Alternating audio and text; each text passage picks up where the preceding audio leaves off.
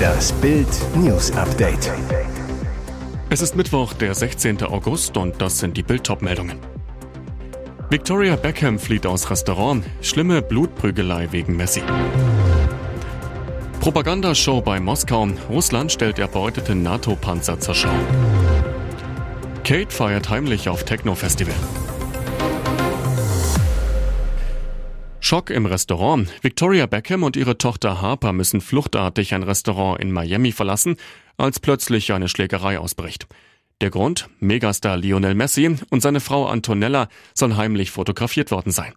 Eigentlich sollte es ein entspannter Abend im Gecko-Restaurant in Miami werden. David Beckham feierte im Luxusrestaurant gemeinsam mit Messi und anderen Fußballern von Inter Miami den Sieg des Teams. Mit dabei die Familien der Spieler. Doch dann kommt es auf einmal zur Blutprügelei. Ein Gast, der den Geburtstag seiner Tochter feierte, soll heimlich Fotos von Messi und seiner Frau gemacht haben. Daraufhin griffen Sicherheitskräfte den Mann an, prügelten auf ihn ein und beförderten den angeblichen Paparazzo nach draußen. Victoria Beckham reagierte sofort, brachte ihre Tochter Harper in Sicherheit.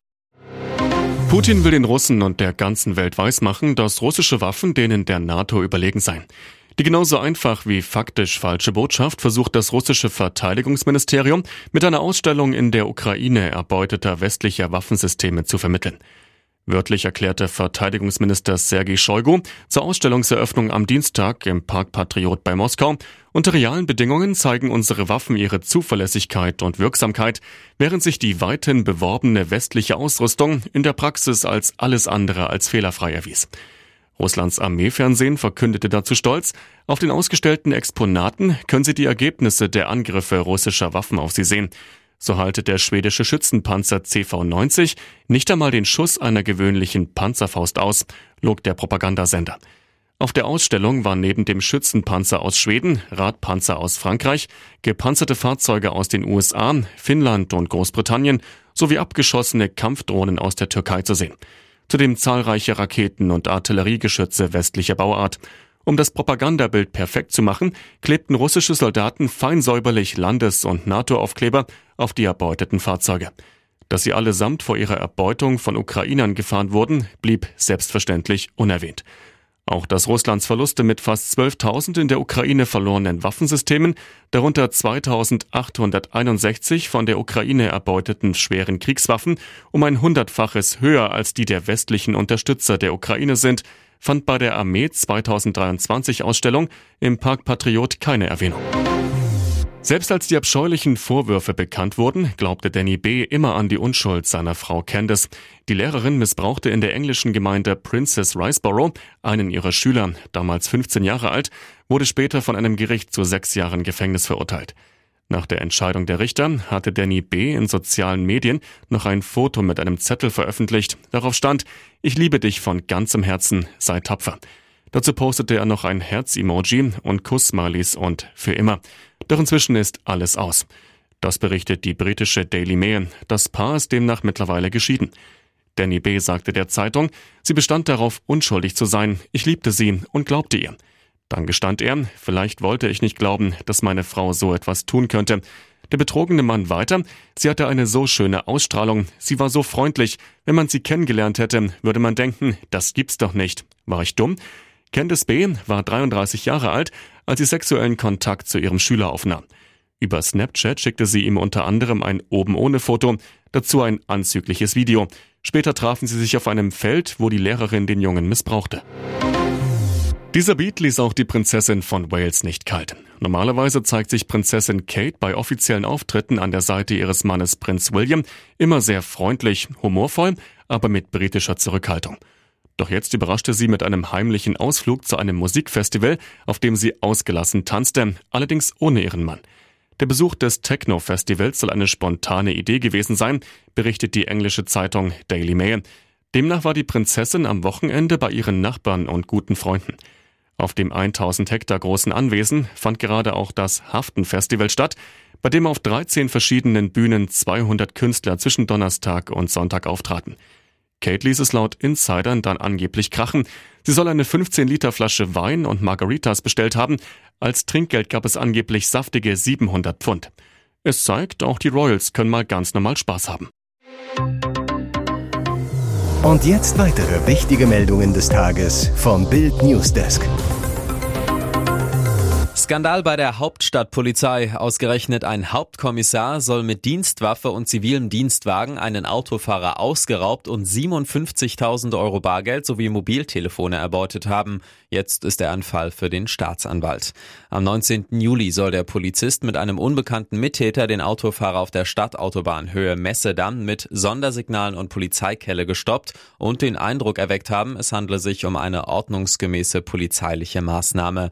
Seine dienstliche Ausrüstung soll er dabei einschließlich seiner Dienstwaffe im Holster getragen haben, sagte ein Polizeisprecher. Bei der Personenkontrolle soll das 62-jährige Opfer mit Handschellen gefesselt und in das Polizeifahrzeug gesetzt worden sein. Dann sollen die beiden Täter das Auto durchsucht, 57.000 Euro und mehrere Mobiltelefone mitgenommen haben. Besonders dreist, der Polizeihauptkommissar soll dem mutmaßlichen Opfer sogar noch ein polizeiliches Sicherstellungsprotokoll ausgehändigt haben, auf dem das beschlagnahmte Geld aber nicht verzeichnet war, so der Polizeisprecher. Wie Bild aus Ermittlerkreisen erfuhr, muss der 48-jährige Kommissar von dem Geldtransport gewusst haben. Ob er dienstlich oder privat davon erfuhr, sei derzeit Gegenstand der Ermittlungen. Interessanter Aufgabenbereich, nette Kollegen und gute Konditionen. So verlockend manche Angebote auch sind, die Wahrheit sieht oft anders aus. Wie unzufrieden die Deutschen in neuen Jobs wirklich sind, zeigt eine aktuelle Studie des Jobnetzwerks Zing und dem Marktforschungsinstitut Apinio. Dazu befragten sie 1000 Menschen ab 18 Jahren. Insgesamt waren rund drei Viertel der Menschen in Deutschland schon mal mit einem neuen Job unzufrieden. Laut dem Portal kündigt jeder Zweite bereits nach nicht einmal einem Jahr. 80 Prozent bereuen die Entscheidung im Nachhinein nicht.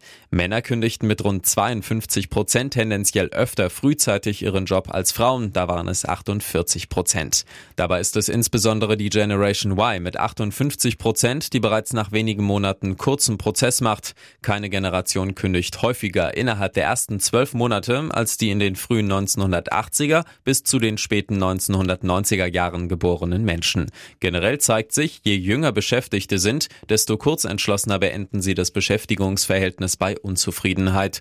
Die Gründe für frühzeitige Kündigungen sind vielfältig. Ganz vorn mit dabei zu wenig Gehalt und Unzufriedenheit mit der Führungskraft, je 43 Prozent. Zudem schmeißen 34 Prozent der Menschen einen neuen Job, weil sie mit den Kollegen nicht zurechtkommen. Es war fast wie ein Propagandageschenk für das Regime in Nordkorea. Der US-Soldat Travis King war im Vormonat bei einer Urlaubertour zu der hochgerüsteten Grenze zwischen Süd- und Nordkorea regelrecht ausgebüxt und hatte die Demarkationslinie in den armen Staat von Diktator Kim Jong-un überquert. Danach herrschte in Pyongyang eine Weile komplette Funkstille. Die USA, die keine offiziellen Beziehungen zu Nordkorea unterhält, lotete bestehende diplomatische Kanäle aus, um mehr Informationen zu sammeln. Jetzt meldete sich Kims staatliche Nachrichtenagentur KCNA zu Wort, nicht überraschend mit dem jungen Soldaten als Propagandainstrument. Der Afroamerikaner sei wegen der Ungleichheit in der amerikanischen Gesellschaft und unmenschlicher Misshandlungen und Rassendiskriminierungen innerhalb der US-Armee desillusioniert gewesen und deshalb über die Grenze geflohen, wurde behauptet. Dort habe er seine Absichten verlautet, als Flüchtling aufgenommen zu werden. King habe die Grenze absichtlich und illegal überquert, hieß es in der Mitteilung weiter. Immerhin, es waren die ersten offiziellen Kommentare aus Nordkorea in dem bizarren Fall. King wurde der erste Amerikaner in nordkoreanischer Gefangenschaft seit beinahe fünf Jahren. Hier ist das Bild News Update. Und das ist heute auch noch hörenswert. Er wirkt stets lässig cool gefasst, auch mal ernst, aber immer so, als habe er sich und sein Leben unter Kontrolle. Doch wie es wirklich im Kopf von Rapper Bushido aussieht, das erzählt er nun zum ersten Mal ausführlich in einem neuen Interview für seinen RTL-Podcast, den der Sender in der kommenden Woche veröffentlichen will. Bild erfuhr vorab erste Details aus dem intimen Gespräch. So geht es unter anderem um Bushidos langen Leidensweg mit seiner Migräne. Er könne bei solchen Anfällen oft nicht mehr klar sehen, erzählt der Rapper, und verliere manchmal sogar sein räumliches Wahrnehmungsvermögen. Da er aber ein Gegner von Medikamenten sei, würde er Rezepte vom Arzt meist direkt wegwerfen. Angst- und Panikattacken seien oft die Folge, erzählt Bushido weiter. Als Kind habe er autogenes Training gegen die Panik gemacht, erzählt er. Heutzutage mache ihm vor allem das viele Reisen mit der ständigen Angst vor einer neuen Migräneattacke im Gepäck große Probleme. Auch deshalb sei er in Therapie, die ihm bei der Bewältigung seines Alltags enorm helfen würde. Großer Schlag gegen Sozialbetrüger in Duisburg. Bei der morgendlichen Razzia im Stadtteil Friemersheim traf die Polizei 86 Menschen an, die in sechs heruntergekommenen Mehrfamilienhäusern nicht gemeldet waren. 27 dort gemeldete Bewohner leben dort nachweislich nicht. Sie fliegen aus dem Melderegister, können keine Sozialleistungen mehr abgreifen. Verblüffend, in der Tiefgarage unter den Häusern stehen einige Luxusautos, vor allem Mercedes und BMW. Insgesamt vier Autos wurden gestern abgeschleppt, die waren aber falsch geparkt. In der verdreckten Wohnanlage sind 430 Südosteuropäer gemeldet, die Geld vom Staat kassieren, darunter Familien mit bis zu zehn Kindern. Ein Beamter zu Bild. Hier leben hauptsächlich Roma aus Bulgarien und Rumänien, aber auch Ukrainer und andere Osteuropäer. 130 Polizisten sprangen morgens um sechs aus ihren Fahrzeugen, stürmten in die Häuser, sicherten sie nach allen Seiten ab. Der Verdacht, dass sich dort auch illegal nach Deutschland eingereiste Menschen aufhalten könnten, erhärtete sich schnell. Acht Bewohner konnten keine gültigen Papiere vorweisen, vier wurden festgenommen.